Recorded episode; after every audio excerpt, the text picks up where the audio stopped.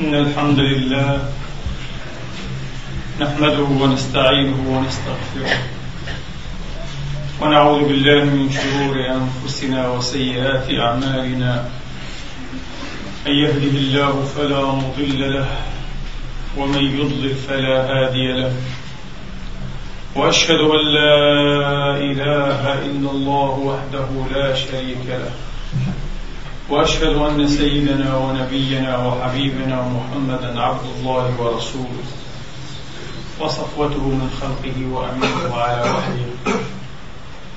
صلى الله تعالى عليه وعلى آله الطيبين الطاهرين وصحابته المباركين الميامين وأتباعهم بإحسان إلى يوم الدين وسلم تسليما كثيرا. عباد الله أوصيكم ونفسي الخاطئة بتقوى الله العظيم ولزوم طاعته كما أحذركم وأحذر نفسي من عصيانه ومخالفة أمره لقوله سبحانه وتعالى من قائل من عمل صالحا فلنفسه ومن أساء فعليها وما ربك بظلام للعبيد. ثم أما بعد أيها الإخوة المسلمون الأكارم أيتها الأخوات المسلمات الفاضلات يقول المولى سبحانه وتعالى في كتابه العزيز بعد أن أعوذ بالله من الشيطان الرجيم. بسم الله الرحمن الرحيم. والنجم إذا هوى ما ضل صاحبكم وما غوى وما ينطق عن الهوى. إن هو إلا وحي يوحى. علمه شديد القوى ذو مرة فاستوى وهو بالأفق الأعلى. ثم دنا فتدلى فكان قاب قوسين أو أدنى. فأوحى إلى عبده ما أوحى. ما كذب الفؤاد ما رأى. أفتمارونه على ما يرى ولقد رآه نزلة أخرى عند سدرة المنتهى عندها جنة المأوى إذ يغشى السدرة ما يغشى ما زاغ البصر وما طغى. لقد رأى من آيات ربه الكبرى. صدق الله العظيم. وبلغ رسوله الكريم. ونحن على ذلك من الشاهدين. اللهم اجعلنا من شهداء الحق. القائمين بالقسط آمين اللهم آمين. أما بعد أيها الإخوة الأفاضل أيتها الأخوات الفاضلات يحتفل المسلمون على عادتهم في هذه الأيام في هذه الليالي بمعجزة وكرامة وآية الإسراء والمعراج والتي جرى الكثيرون على وصفها ونعتها بالآية الكبرى. بالآية الكبرى. وبلا شك أنها آية حقيقة بهذا النعت وبهذا الوصف. لأنها تضمنت كما سمعتم أيها الإخوة والأخوات على رؤياه عليه الصلاة وأفضل السلام الكبرى من آيات الله. الكبرى من آيات الله. فلا جرم أن تكون هذه التكرمة وهذه الآية هي الآية العظمى المعجزة العظمى والكبرى. طبعا بعد كتاب الله تبارك وتعالى. ويلحظ أيها الإخوة والأخوات أن القرآن الكريم لم يسمي ما أجراه الله وما صنعه لأوليائه من أنبيائه ومرسلين من خوارق العادات والمألوفات. لم يسمها معاجز أو معجزات كما جرى على ذلك السادة العلماء وإنما يسميها سبحانه وتعالى بالآيات. فما أوتي موسى وعيسى ومحمد هي آيات وغيره طبعا هي آيات. والآيات المنصوبة أيها الإخوة في أرجاء وأنحاء هذا الكون الكبير السحيق الوسيع أيضا تسمى آيات. اصطلاح القرآن الكريم هي آيات. حتى ما ينزل سبحانه وتعالى على رسله الكلم العلوي الجليل يسمى آيات. هي آيات شرعية. وتلكم آيات كونية. وتلكم آيات كونية. وهذا مدخل مناسب لكي نعلق تعليقا يختص بهذه المسألة. قبل أن نخوض في هذا التعليق أحب أن أقدم بين يدي هذا التعليق أيها الإخوة بكلمة.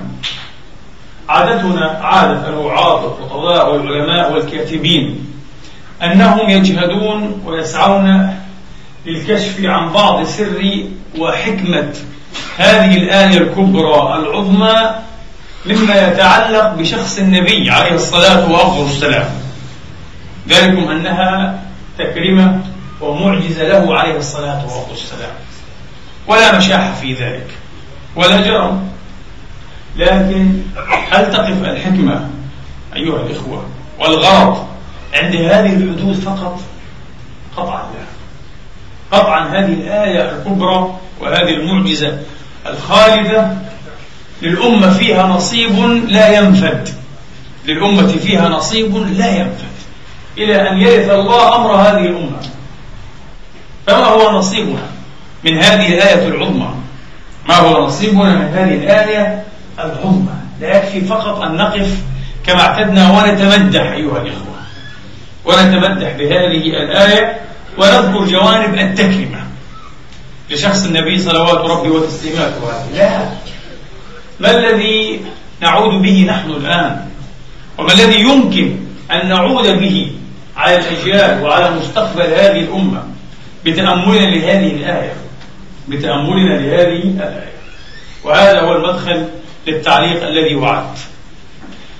في الخطبة السابقة أيها الإخوة أشرت إلى ما ابتلي به تفكير المسلمين من سكونية خامدة. خمدت وماتت معها روح ومزاجية وروحية وجذوة البحث والابتكار والكشف والتطلع والفضول العلمي والمعرفي لدى المسلمين. وللأسف هذه حقيقة مرة إلا أنها شاخصة وماثلة وواضحة جدا. وهذه الأمة المرحومة من أسف هي أقل أمة اليوم تساهم في دعم وفي إثراء وتخصيب مسيرة العلم أيها الإخوة. والكشف أقل أمة للأسف الشديد. فأمة الصهاينة إسرائيل هذه الأمة القزمة الصغيرة العدد أيها الإخوة تساهم أكثر من مجموع الأمة العربية قاطبة وهذا عار. هذا عار كبير يجللنا جميعا.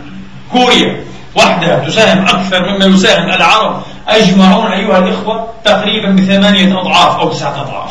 كوريا لكننا متفقون ونظن أننا الأفضل وأننا الأحسن وأننا الأقوى. نظرة غير علمية. هذه نظرة شعورية رغبوية. نرغب في ذلك ونعتقد أننا الأفضل. لأننا نرى نرغب أن نكون الأفضل. ويا عجبا كيف نستوطئ العجز وأول أمرنا هذه الآية العظيمة؟ آية اختراق الأكوان. آية اختراق الأكوان لنبي هذه الأمة. كيف تستوطئ أمة العجز وأول أمرها هذه الآية العظمى؟ وكيف تستمهد الدعى أيها الإخوة؟ وفيها خبر. وفيها خبر من خبر هذه الآية الجلة. أم كيف تركن إلى الجهل؟ أم كيف تركن إلى الجهل؟ وقد عادل دينها بين الجهل والكفر. وقد عادل دينها بين الجهل والكفر.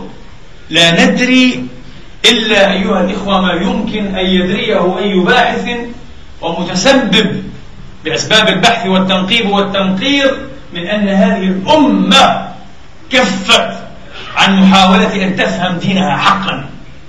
تحاول لكنها لا تستطيع للأسف الشديد أن تفهمه بوجهة صحيحة. هذه الوصمة أيها الإخوة التي تصم تفكيرنا وصمة السكونية. تجعلنا نتعاطى مع آية كهذه مثلا على أنها صنع الله العظيم القدير المقتدر القدوس سبحانه وتعالى لنبيه الحبيب الخليل المقرب المزلف. نقطة انتهى. ونؤمن بذلك ونتمدح ونقرأ الشعر أيها الإخوة وخطب النثر أيضا.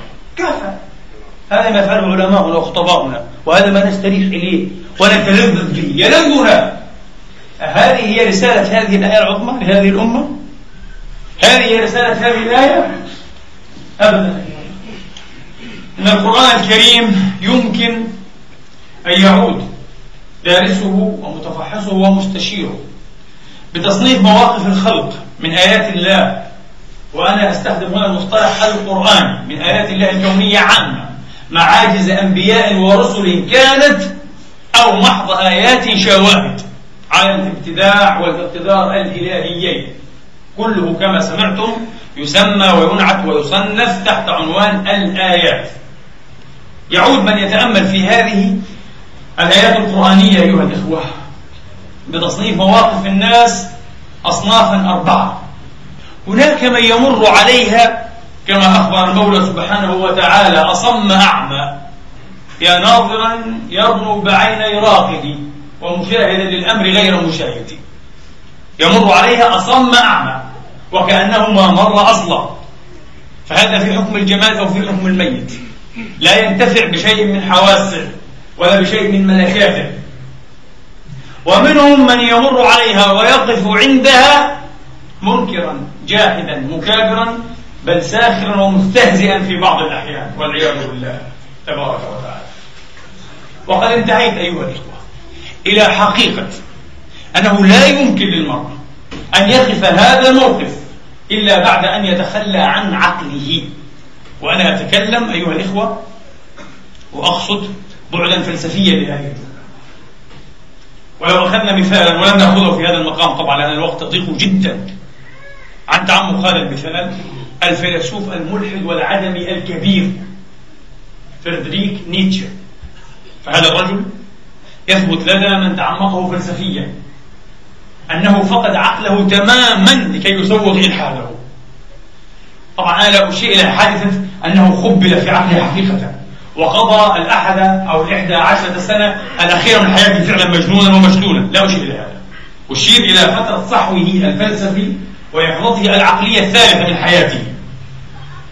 وقبل ذلك حتى لقد كان ملحدا هذا الرجل وهو الذي استعلم بالعبارة الأثيمة الكبر God is الله مات.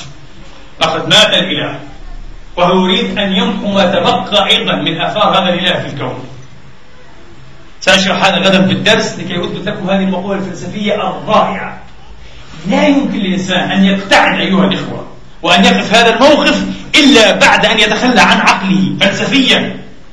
إلا بعد أن يتكلم بمنطق مجنون أي منطق لا منطق. منطق لا منطق مستحيل. وهذا ما ثبت لدي بتعمق موقف هذا الفيلسوف بالذات وغيره أيضا عموما. فلا نعلق على هذا الموقف لا نعلق على هذا الموقف. ثالثا وهناك من يمر على هذه الآيات أيها الإخوة. ويؤمن بها. وربما لهج لسانه. سبحان الله عظيم. تبارك الخالق آه، الكريم. سبحانه لا إله إلا هو. ثم يمر وهذا موقف المقلد. هذا موقف المقلد.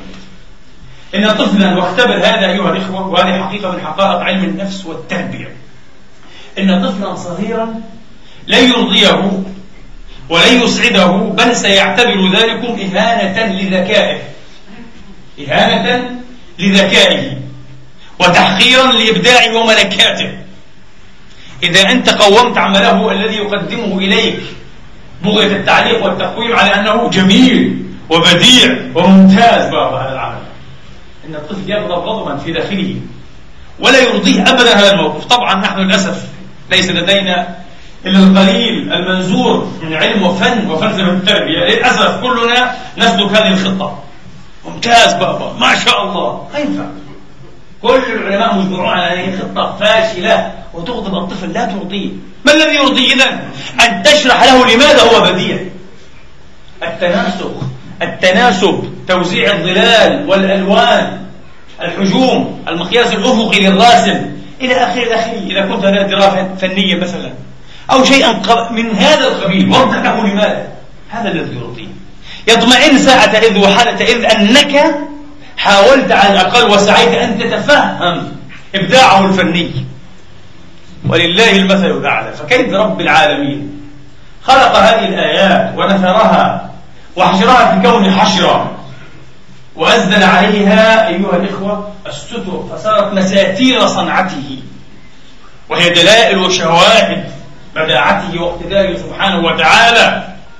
وأودع فيك العقل وأودع فيك القدرة وثقب فيك ثقوب الحواس لتتحسس مجالي ومظاهر العظمة والإبداع والجمال والاقتدار الإلهي.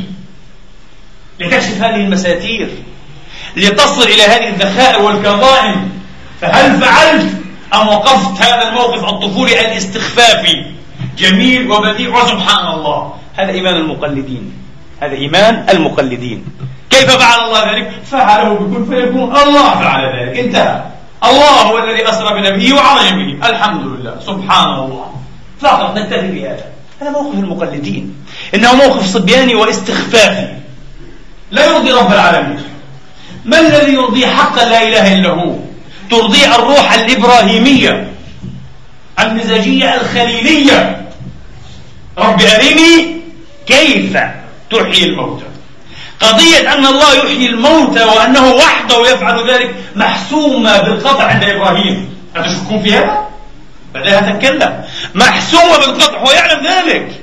لكنه يريد أن يعرف أيها الإخوة أن يرى أن يتلمس الكيفية. بلغة العصر يحب أن يصل وأن يتحسس آلية عمل الله. كيف يعمل الله ذلك؟ ما هو القانون الذي يصنعه الله يسخره وعبره وبه يظهر هذه الصنعة يظهر هذه الآية. إبراهيم يحب أن يقف على هذه الآلية. ولذلك قال كيف؟ أرني كيف تحيي الموتى. ولكي ينفي الله كل شبهة عن خليله عليه الصلاة والسلام. قال أولم تؤمن؟ قال بلى. مباشرة جاء الجواب سريعا قال بلى. الإيمان موجود لكنه نصف الطريق. ونصف المرحلة وأنت تعلم يا رب أنه لا يكفي.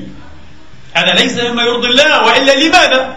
قد كان بوسعه ومكنته سبحانه وتعالى أن يخلق هذا الكون على هذا الطرز وعلى هذه الشاكلة من البداعة والاقتدار لكن دونما قوانين مستورة دونما سنن مذخورة حتى لو بحث الباحثون وجهد المجتهدون فلن يصلوا إلى شيء. وهذا أيها الإخوة ما يتناقض مع مسيرة العلم. فالعلم قائم كله ومبرر الجهد العلمي المسيرة العلمية السعي والدعم العلمي مبرر بماذا؟ مبرر بأن هناك مساتير يمكن الكشف عنها لأنها تحكي تنظيما ودقة وحكمة وبداعة. ابحث عنها. الله يستحقك لكي تبحث عنها. الله في مئات الآيات ولا يوجد كتاب إلهي أيها الإخوة. وربما حتى بشري وضعي. يحث على النظر والتأمل وغلغلة النظر والتفكر والتدبر أيها الإخوة كالقرآن العظيم في أزيد من ألف آية. سدس القرآن الكريم. سدس. لقد عطلنا سدس كتاب الله تبارك وتعالى. عطلنا هذا السدس كله مع أنه السدس الأخطر والأهم. لماذا؟ لأنه هو الذي يقود إلى إيمان وثيق وإيمان راسخ ويقظ وصاح بالله سبحانه وتعالى. إيمان لا يقلقل لا يتزلزل. تتزلزل الجبال ولا يتزلزل هذا الإيمان. تشك في نفسك ولا تشك في هذا الإيمان. هذا الذي يريده الله. الله يرضى عن هذه الروحية الإبراهيمية إذا في التعاطي مع هذه الآية. كيف تم ذلك؟ ولذلك إذا تعاطينا مع هذه الآية الإسراء والمعراج ينبغي أن نطرح السؤال مباشرة كيف تم ذلك؟ لابد. لماذا أيها الإخوة؟ هناك نظرية وأنا جد مقتنع بها.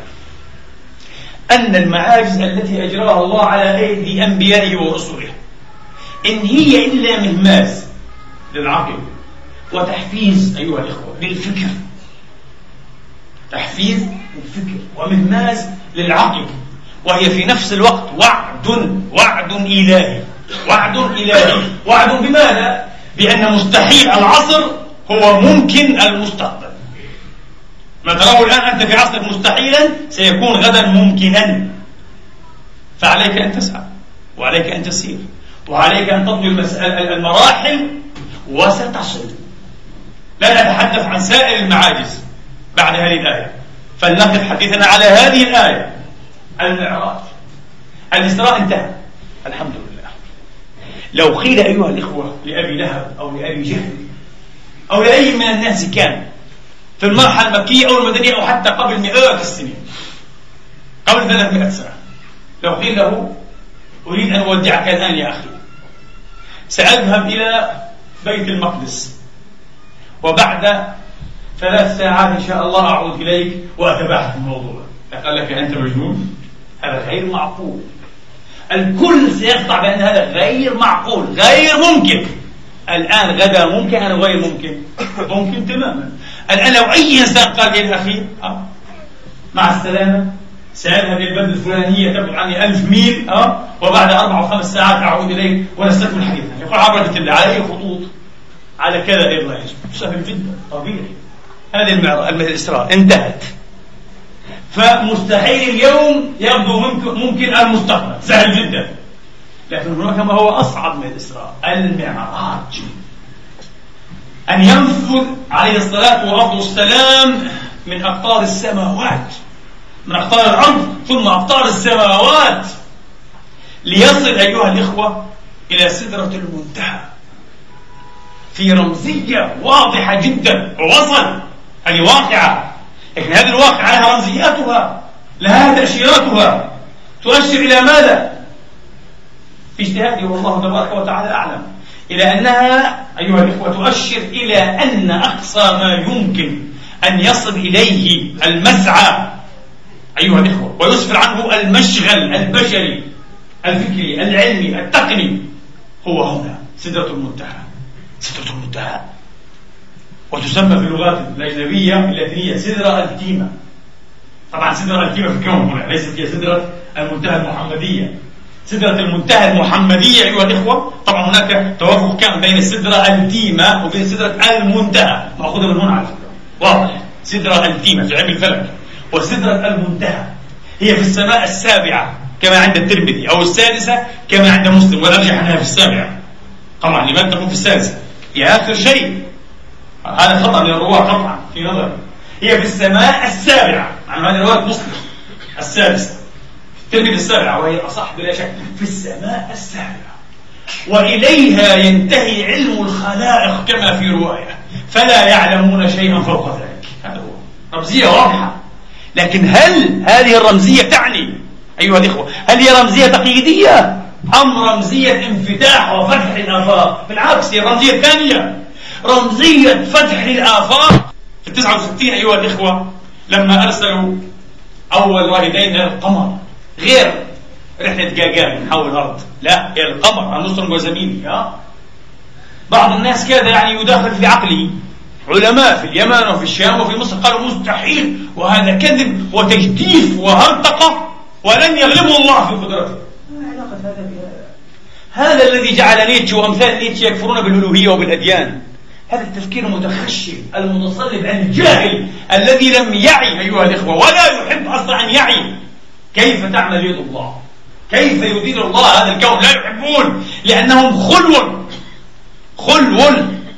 فراغ من الروح الإبراهيمية. لا يعنيهم أن يعرفوا كيف. لا يحبون.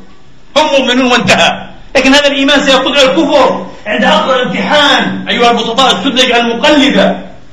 أبدا. قالوا لن يغلبوا الله. ما علاقة هذا؟ الله هو القائل. لتركبن طبقا. عن طبق.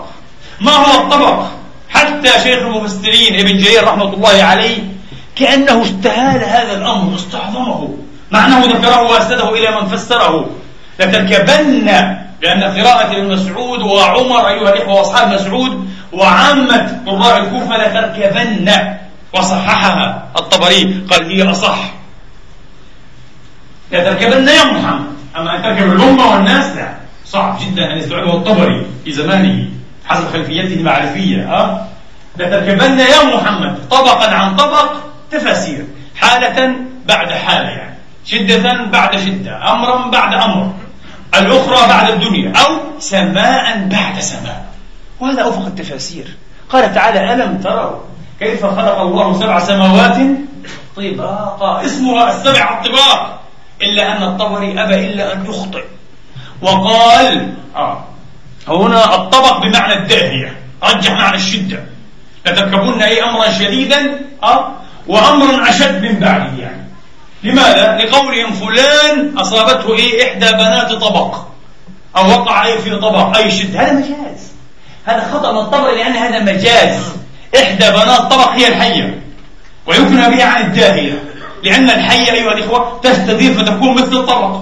أو لأن الحاوي كما قال الزمخشري في الأساس يأخذها من تحت طبق الصفط يضع عليها طبق الصفر الصندوق يعني ويأخذها. هكذا. أو لأنها تطبق على إيه؟ على من تلسعه على ملسوعها هذا مجاز. إحدى بنات طبق أه؟ والحية تسمى إيه؟ والدائرة تسمى طبقا هذا مجاز. والحية تسمى طبقا مجاز. الحقيقة من الحقائق أن الطبق أيها الإخوة والطبقة هي السماء. القرآن واضح لكن صعب. حتى على الطبري العلامة الكبير بحر العلم. صعب أن يستوعب هذا. لأنه ينطلق من خلفية محدودة هو بشر خلفية نسبية. قال شد عن المهم القراءة الأولى وهي قراءة عامة قراء المدينة وبعض الكوفيين. لتركبن. والمخاطب هو إيه؟ الكافة كافة الناس. الناس. لا أيها الناس. ولم يقل إيه المؤمن أو الكافر الناس. طبقا عن طبق. سماء بعد سماء الآية واضحة هنا. لأنها معززة بالأخرى إن استطعتم أن تنفذوا من أقطار السماء والأرض فانفذوا. لا تنفذون إلا بسلطان. والسلطان هو الحجة. القرآن دائما يستخدم السلطان بمعنى الحجة.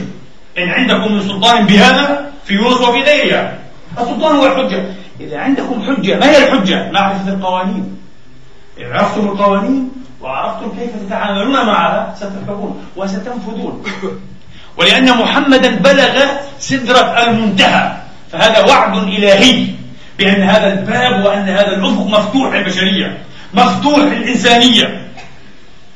أيها الإخوة نقول لهؤلاء الذين يجدفون في حق الله وفي حق النبي محمد لجهة هذه المعجزة لجهة هذه الكرامة الآية العظمى الكبرى للأسف الشديد فعلهم الأمر جدا. وجاءوا بقول إد والعياذ بالله. نقول لهم لا نعتب عليكم لأن علمكم قصير وعقلكم كريم. حتى أينشتاين نفسه صاحب النسبيتين الخاصة والعامة على وجه الخصوص العامة لم يستوعب هذا. معادلات أينشتاين في النسبية العامة 1915 قادته أيها الإخوة والأخوات إلى أن هذا الكون فيه شيء اسمه الثقوب السود أو السوداء black holes الثقوب السوداء. ونفس المعادلات قادته. أن هذا الثقب الأسود وهو حيز صغير جدا جدا في الكون أيها الإخوة. قد انهار جذبيا ونجم عملاق طبعا. وانهار جذبيا هذه نظرية معقدة وطويلة المهم آه. ولا يفلت منه شيء حتى الضوء. ومن هنا يسمى أسود وفي الحقيقة ليس أسود. لكن لا يفلت منه شيء. يعني ثقب أسود صغير بحجم الأرض قد يلتهم مجرة كاملة. يعني 100 بليون نجم. بما فيها شيء مخيف مرعب. قال ثقب أسود لكن هذا الثقب الأسود لو قدر لجسم وأينشتاين يقول هذا مستحيل لأنه سيهرس مباشرة ينتهي جذبيا collapse انهيار هبوط لو قدر لجسم يقول أن يقع فيه لو قدر وأن أينشتاين هذا مستحيل فيزيقيا. وليس رياضيا انتبهوا المهم لو قدر أن يقع فيها الجسم وأن ينفذ فإنه لن ينفذ من الجهة الأخرى للثقب وإنما من الجهة الأخرى للكون كله. سيخرج من هذا الكون. أين يذهب؟ إلى كون آخر. كون آخر؟ نعم كون آخر. إلى طبق آخر إذن. إلى طبقة أخرى. هنا يسمى الثقب الأسود black hole هناك يسمى الثقب الأبيض white hole وما بينهما هذه الأسطوانة؟ كما نتصورها تسمى جسر أينشتاين روزن عالم صديق أينشتاين. أينشتاين روزن bridge. أينشتاين مستحيل هو نفسه مع أن معادلات هي التي تقول هذا لم يستوعب. لو قرأ المعراج وفلسف هذه الآيات الإلهية كما هي نفعل نحن وعلم أنها وعد إلهي لفتح هذا أمامه آفاقا عظمى كتلكم الآفاق التي فتحها أمام الفيلسوف المسلم الكبير محمد إقبال صاحب الذهن الفلسفي والشاعري هو الذي قال تعلمت من الإسراء والمعراج درسا كبيرا أن السماء ليست بعيدة جدا. يمكن أن نصلها. هكذا هو. نفس الفلسفة. يمكن لابد أن تكون عند المسلم هذه الروح. لا روح أيها الإخوة تستهلك جهده وعقله في شكليات في طول اللحية ووضع الأيادي وهذه بدعة وهذه سنة. ها؟ والعالم كله متقدم ومتأخر مع حثالة البشر. لا!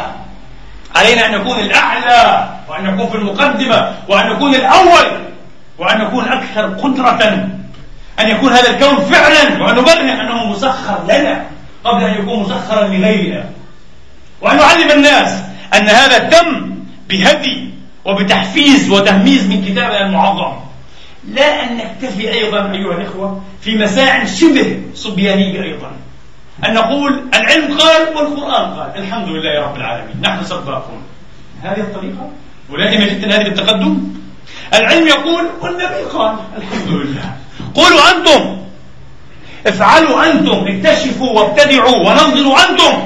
ثم قولوا فعلنا هذا على ضوء على ضوء بتهميز وتحفيز من كتاب الله. خلفيتي كانت قرآنية. قولوا هكذا. هذا الذي يرضي وهذا الذي يطمئن المسلمين والأمة أن الأمة بدأت تضع أول الخطوة أيها الإخوة في الطريقة الصحيحة.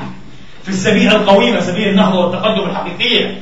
مش سبيل الكلام والخطابيات والرغبويات التي أكلتنا وجمدتنا واستهلكتنا من أسف هكذا. أينشتاين لم يستوعب هذا. وكان يخشى خشية شديدة جدا جدا من هذا الجسر من جسر أينشتاين روزنت وقال هو رياضيا مستتم. ها؟ perfectly قال. جميل. لكن فيزيقيا مستحيل. ومات وهو ينكره فيزيقيا. قال مستحيل أن يكون هذا. وأن يدخل جسم ويخرج إيه؟ إلى كون آخر. قال ما هذا؟ طبعا والعالم جودل كورت جودل صديق أينشتاين في برينستون أيام أينشتاين قال يمكن أيضا إيه؟ أن نتحدث عن آلة زمن وأن نخترق الزمان نفسه لنبحر أحيانا في الماضي وهذا يجنن لأن هذا أيها الإخوة يلزم منه ما يسمى بمتناقضات الزمان. ال dilemmas يعني آه متناقضات أو paradoxes متناقضات الزمان. فلو عاد hunter أو صياد مثلا إلى قبل خمسة آلاف سنة ومعه بارودة عصرية بفشك عصري ها؟ لكي يصيد حيوانا مثلا منقرضا قرأ عنه في كتب التاريخ الطبيعي لكنه بدأ أن يصيد هذا الحيوان صاد جدا أعلى من أجداده هو. هل يختفي الصياد؟ طبعا هذا جده الأعلى. فلن يتناسل ولن يأتي هذا الحفيد البعيد. هل سيختفي الصياد؟ متناقض وصعب جدا جدا. التطوريون يفتحون آفاق الخيال أكثر. قالوا لو دعس أو دهس قارضا صغيرا هو الجد الأعلى للجنس البشري. هل سيظهر هذا الجنس هذا الصياد بهذا الفشك العصري؟ متناقض. الجواب ليس في الفيزياء العادية أيها الأخوة. الجواب في فيزياء الكم. نعم عندها جواب عن هذه القضايا. لذلك أنا متشوق أن أتحدث مرة إلى إخواني في حلقة طويلة جدا مطولة ساعات طويلة عن النسبية وفيزياء الكم بالذات. لكي نغير أيها الإخوة ونتحدى نحاول أن نخطأ أحيانا ونصطدم مع ماذا؟ مع هذه المنظومة الصليبة القاسية من مفاهيم الحس المشترك التي نتعاطى بها مع مفاهيم الزمان والمكان والوجود ليست صحيحة كما تتخيلون واحد يقول كيف؟ كيف السفر؟ هناك سفر في المستقبل أيضا وهذا ما تم للنبي محمد ليلة المعراج أليس كذلك؟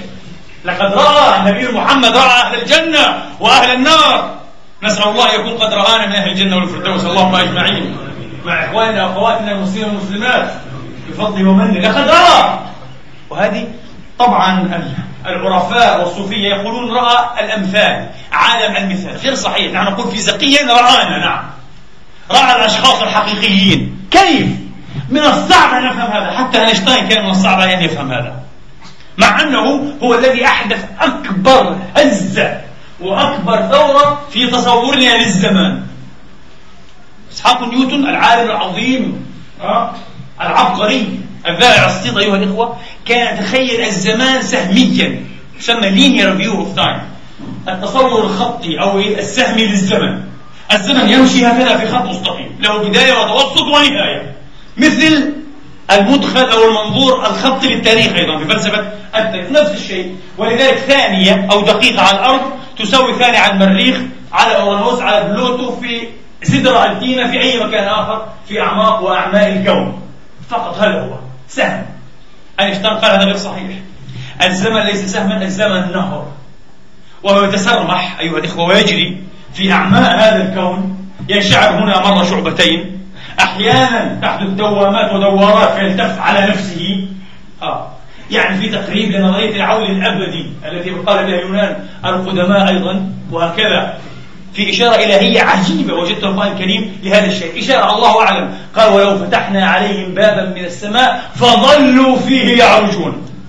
تبقى تسافر تعود إلى النقطة التي أتيت منها باستمرار ولن تتوقف المسألة. عود أبدي. لو قالوا إنما سكرت أبصارنا بل نحن قوم مسحورون يتحدث دون أن يعرف هذه الآية عن دوامات ودورات الزمن هذه. هكذا. أحيانا يبطئ هذا النهر وأحيانا يسرع. ولذلك دقيقة على الأرض تساوي دقيقة على القمر وأنتم تعرفون هذا الآن. الآن لو وضعنا ساعة ذرية بريميديوم clock مثلا ساعة ب rubidium clock على القمر فإنها تتكتك أسرع مما تتكتك على أرضنا على أمنا الحنون طبعا. لماذا؟ لأن جرم القمر أصغر من جرم الأرض الجاذبية أقل الزمن يتحرك أينشتاين في النسبية هذا هو. آه. وهكذا فالزمن لا يسير أيها الإخوة بنفس السرعة في الكون كله. يبطئ هنا وهذا ما يمكن على ضوئه أن نفهم بعض فهم. آه. وإن يوما عند ربك كألف سنة. كيف يوم ألف سنة؟ نعم. عندك ويوم. عند الله. عند الله ويوم. عندك بألف سنة. بخمسين ألف سنة. أحيانا. ما في مشكلة طبعا. نسبية الزمان. أينشتاين شرح هذا لكن لم يستطع أن يستوعب أفكار إيه أيها الإخوة؟ تتحدث عن آلة الزمن. وأن تحدث عنها جي ويلز وصديقه وصديقه الفيزيائي آه الرياضي الكبير كورت جودل قال لا مستحيل. هذا شيء غير مفهوم. هذا شيء لكن هذا واقع. هذا شكل واقع حقيقية وقعت للنبي محمد عليه الصلاة وأفضل السلام الآن وفق أينشتاين أيها الإخوة ها السفر بالزمان مستحيل. عبور الكون هذا مستحيل أيضا عند أينشتاين. أينشتاين العقل الضخم. نعم مستحيل. ولذلك أنا دائما يعني أنقد آه وأقول خطأ ما وضع فيه فضيلة العلامة الشيخ متولي الشعراوي. والأمة كلها أعجبت بهذا الشيء. غريب ما في عندنا وعي علمي. حتى الأمة للأسف. إلا هي المتخصصون طبعا. حين إيه أراد أن يثبت أن النسبية تبرهن الإسراء والمعراج بالعكس النسبية ضد الإسراء والمعراج ضد المعراج على طول الخط. بس الشيخ مش فيزيائي وما عندوش طاهر علمية للأسف سامع كلام عن النسبية لم يفهمه جيدا. وقال بالعكس لكن نحن الآن مع النسبية ولا مع المعراج؟ لا مع المعراج. والنسبية خاطئة.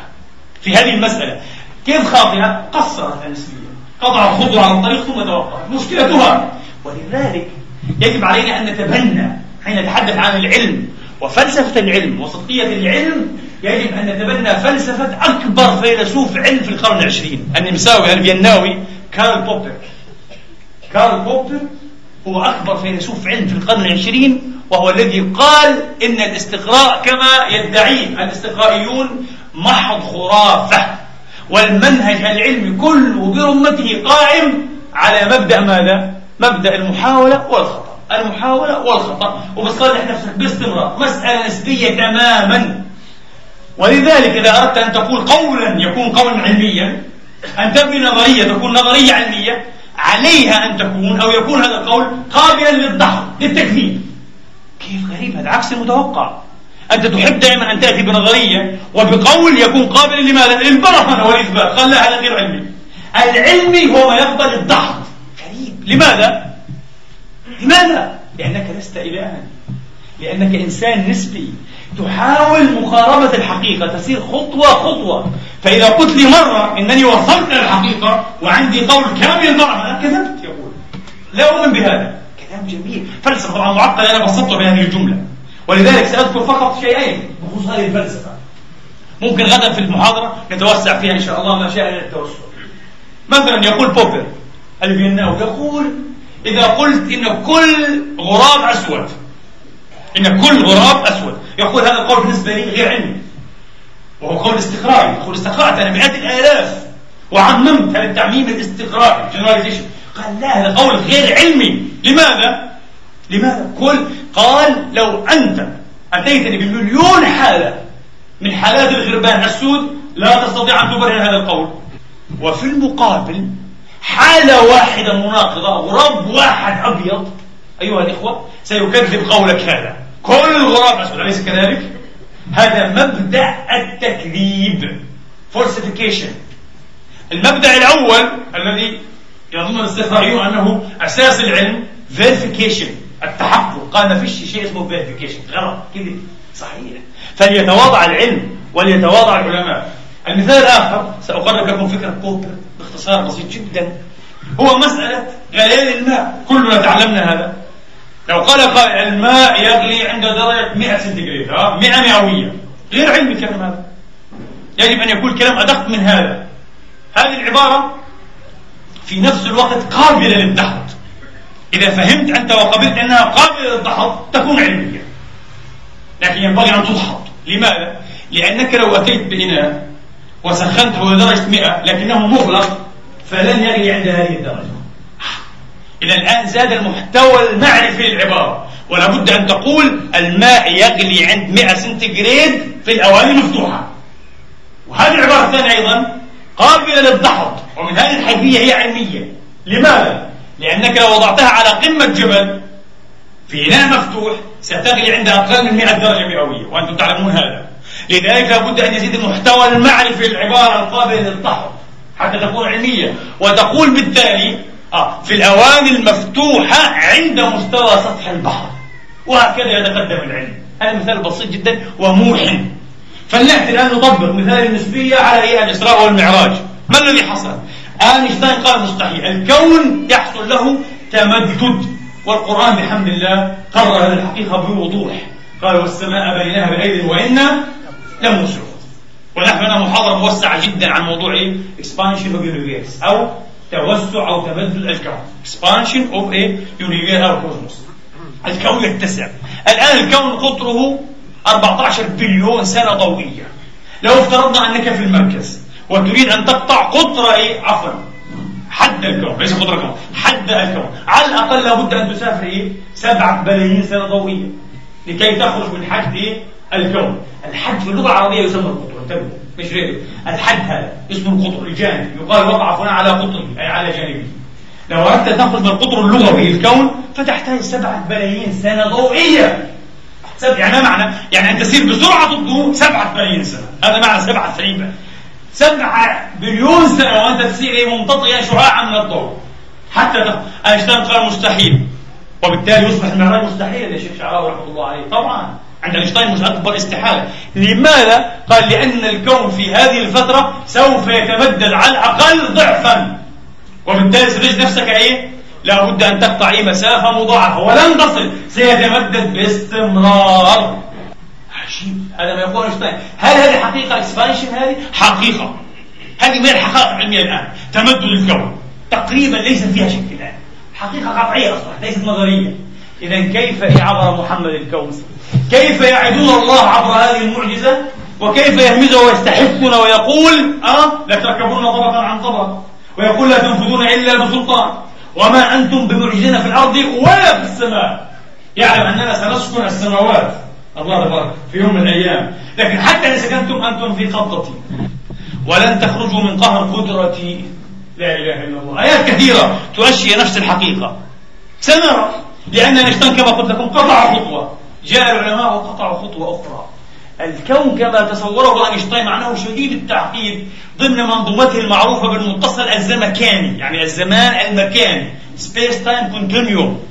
كون يعتبر ساذج وبسيط أيضا. هناك شيء أعقد من هذا. العلماء الذين تلوا أينشتاين وجاءوا إيه؟ من ورائه أيها الإخوة يحدثوننا عن خصائص عجيبة مذهلة محيرة للفضاء للكون. يتحدثون عن الأمكنة أو الفضاءات متعددة الاتصال. Multiply connected spaces. الفضاءات متعددة الاتصال. multiply عفوا. multiply آه connected spaces ما معنى ذلك؟ باختصار أيضا حتى لا نطول لو هذه ورقه أيها الإخوة هذا سطح مستوى حسب الهندسة التقليدية. وهنا النقطه هي ألف وهنا النقطه باء. إذا أردنا أن نصل من ألف إلى باء أقصى الطريق بحسب اقليدس خط مستقيم صحيح؟ نعم لكن هذا هي في سطح مستوي. لو ثنينا هذه الورقة هكذا تصبح ألف هنا وباء هنا. وثقبنا ثقبا صغيرا. نصل من ألف إلى باء في مسافة زمنية قصيرة جدا ونقطع مسافة مسافة فضائية قصيرة جدا. هذا ما يحدث الآن عند علماء الكونيات في الأكوان نفسها. وهذا هو جسر أينشتاين روزن. أينشتاين قال لكن هذا مستحيل فيزيقيا. جاء العلماء بعد أينشتاين روي كير هذا. يبدو أصله ألماني أو أمريكي روي كير. قال لا. قال الثقوب السوداء حتى الدوارة هذه حتى الدوارة لو الإنسان لم يقع في الحافة ما يسمى حافة الثقب الأسود event horizon وإنما وقع في المنتصف تماما لا ينهرس لا ينهرس جذبيا وسينفذ في في لا زمان الزمان يتوقف الزمان جامد. ينفذ ينفذ إيه؟ عبر الثقب الأبيض إيه الكون الآخر في لا زمان في لحظة.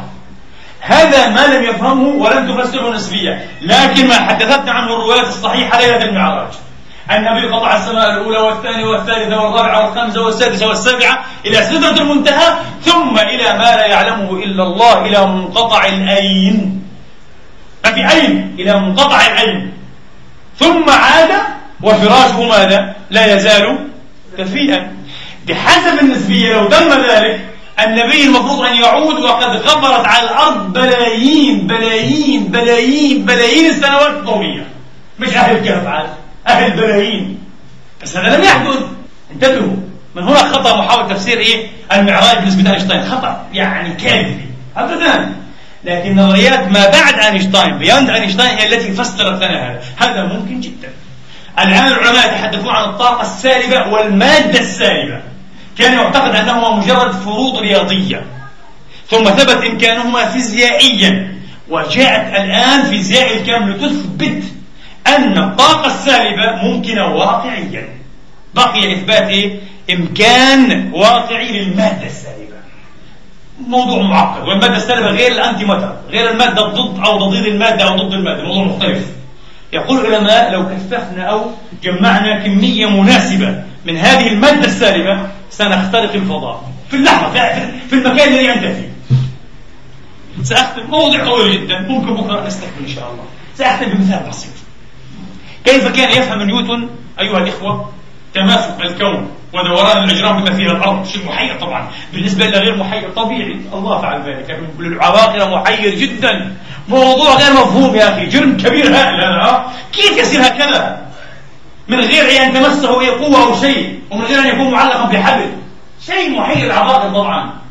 وأما أصحاب الأكل والشرب فارتاحون الأمر لا يعنيهم بقليل أو كثير. فارتاحون آه.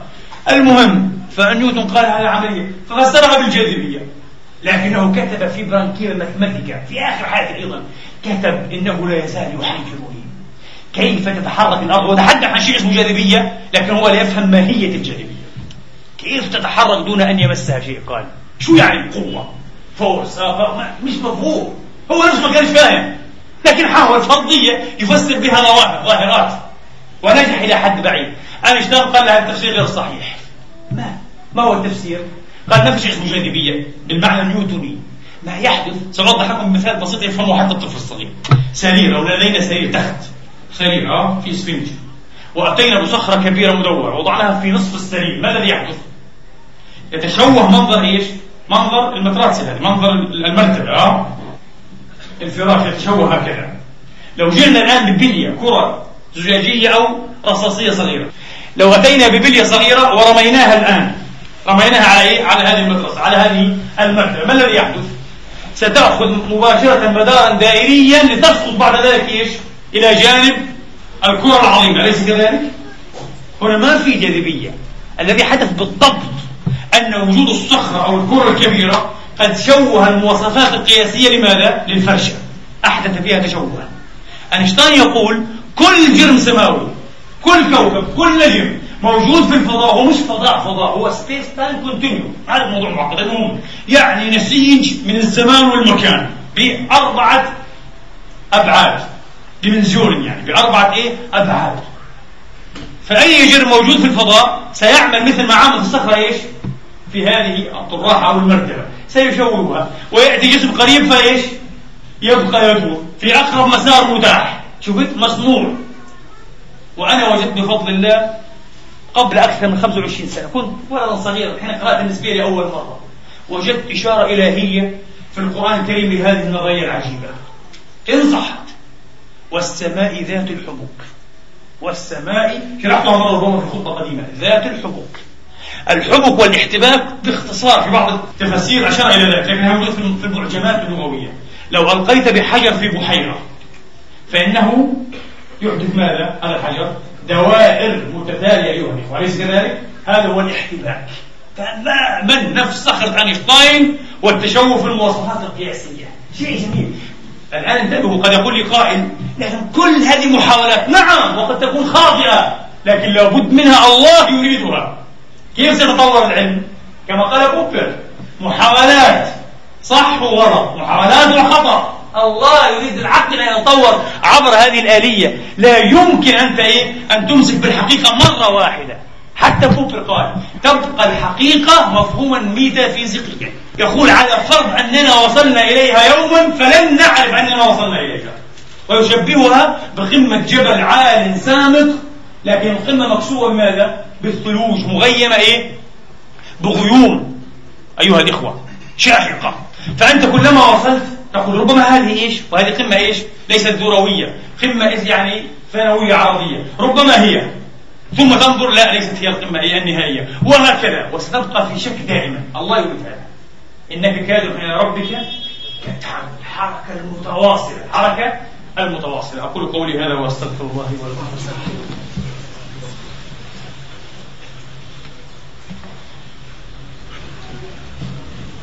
الحمد لله. الحمد لله الذي يقبل التوبة عن عباده ويعفو عن السيئات ويعلم ما تفعلون. ويستجيب الذين آمنوا وعملوا الصالحات ويزيدهم من فضله والكافرون لهم عذاب شديد. وأشهد أن لا إله إلا الله وحده لا شريك له وأشهد أن محمدا عبده ورسوله. صلى الله تعالى عليه وعلى آله الطيبين الطاهرين وصحابته المباركين الميامين وأتباعهم بإحسان إلى يوم الدين. وسلم تسليما كثيرا. أما بعد أيها الإخوة وبمناسبة الحديث عن آلة الزمن الخرافية هذه أو الخيالية علمية هناك نظرية أيها الإخوة ذكرها هي نظرية أيضا علمية خيالية ذكرها العالم الكبير جدا. والمعروف بكثرة مؤلفاته في العلوم المختلفة خاصة في الكيمياء والفيزياء وأيضا في ميدان الخيال العلمي إسحاق أزيموف. إسحاق أزيموف له ثلاثية مشهورة اسمه الأساس. تحدث فيها عن فكرة آلة الزمن التي يسميها الآلة أو المحرك أيها الإخوة أه؟ المحرك الذي يتحرك بالتشويه أو بالانحراف warp drive يعني الدفع الانحرافي بالدفع التشويهي warp drive engine محرك الدفع الانحرافي ما هو محرك الدفع الانحرافي؟ يقول الآن العلماء الكبار مثل ميتشيو كاكو وغيره من أساتذة الفيزياء المشهورين عالميا يقولون محرك الدفع الانحرافي هناك إمكانية بحسب قواعد فيزياء الكم فعلا لصنعه في يوم من الأيام. بعد 100 سنة 200 سنة الإمكانية موجودة. لكن لابد من طاقة هائلة جدا جدا. لم نتوفى عليها إلى اليوم على مستوى إيش؟ الكرة الأرضية. طبعا حتى أيام نيوتن نيوتن لم يكن يتخيل طاقة مثل الطاقة؟ الذرية أو الهيدروجينية. وصارت. ممكن يحدث. الله أعلم ماذا يخبي لنا الغيب. لكن نظريا أيها الإخوة ممكن جدا وبحسب قواعد أيضا فيزياء ميكانيكا الكم فيزياء الكم باختصار تحدثنا عن المتصل الزمان المكاني. محرك الدفع أيها الإخوة بالانحراف أو بالتشويه ماذا يعمل؟ يعمل على تشويه المتصل الزمان المكاني. يعني كأنه جسم كبير كأنه نجم عملاق. مثل ما شوهت هي الكرة الكبيرة إيش؟ المدرسة أو هذا هو يعمل. فإذا تم ذلك وجاء الإنسان أن يركب سفينته الفضائية أه؟ وجاء إلى هذا الجزء المشوه فإنه يتحرك فيه وينفذ منه بسرعة قد تفوق سرعة الضوء نفسه. وهنا يمكن العبور إلى الزمان واختراق الكون بمحرك الدفع الانحراف. فكرة أفكار موجودة. وهم يسيرون يا أخي. وهم يسيرون. يعني ينبغي أن نحسد هؤلاء الناس فعلا على أمثال هذه العقليات وعلى أمثال هذه الهمم. همم همم قعساء لا تعرف الملل لا يتخولها يأس أيها الأخوة ولا يداخلها ملل. يعملون ليل نهار وهناك تركيم علمي. يبني اللاحق على ما أسس السابق وباستمرار يتحركون شيء عجيب. ماذا نفعل نحن؟ لا أدري. ماذا نفعل؟ لذلك أنا يعني دائما يستهويني أن أتخذ من أمثال هذه الذكريات القدسية المباركة مناسبات الحديث في أمثال هذه الشؤون. لأن الارتباط جد وثيق جدا أيها الإخوة.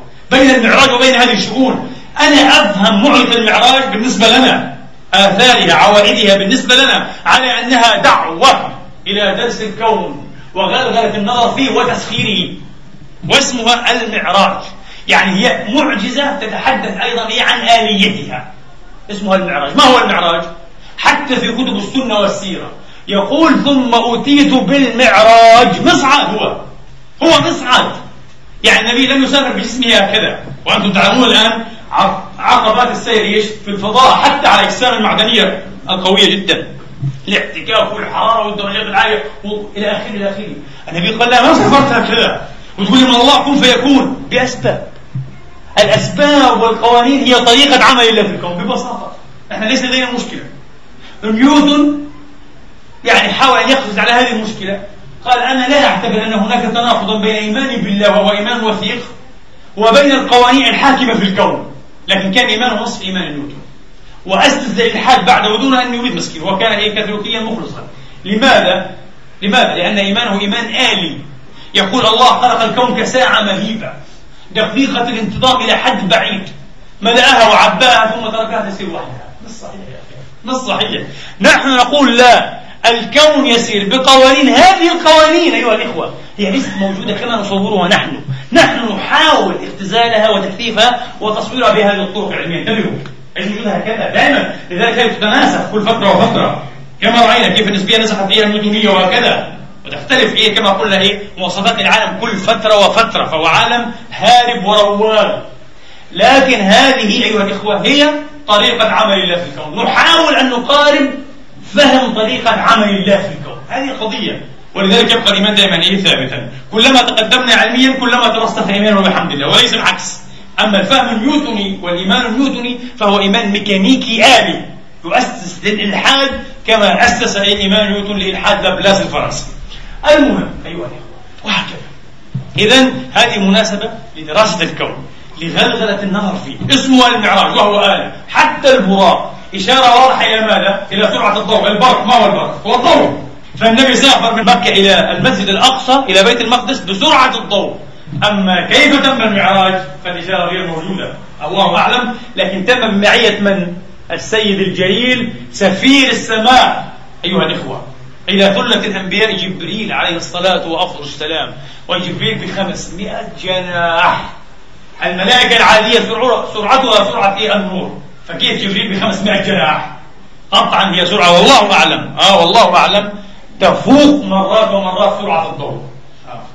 والله أعلم بالآلية التي قطعت بها السماوات. الله أعلم. تشويه انحراف بحسب أزيموف مادة سالبة.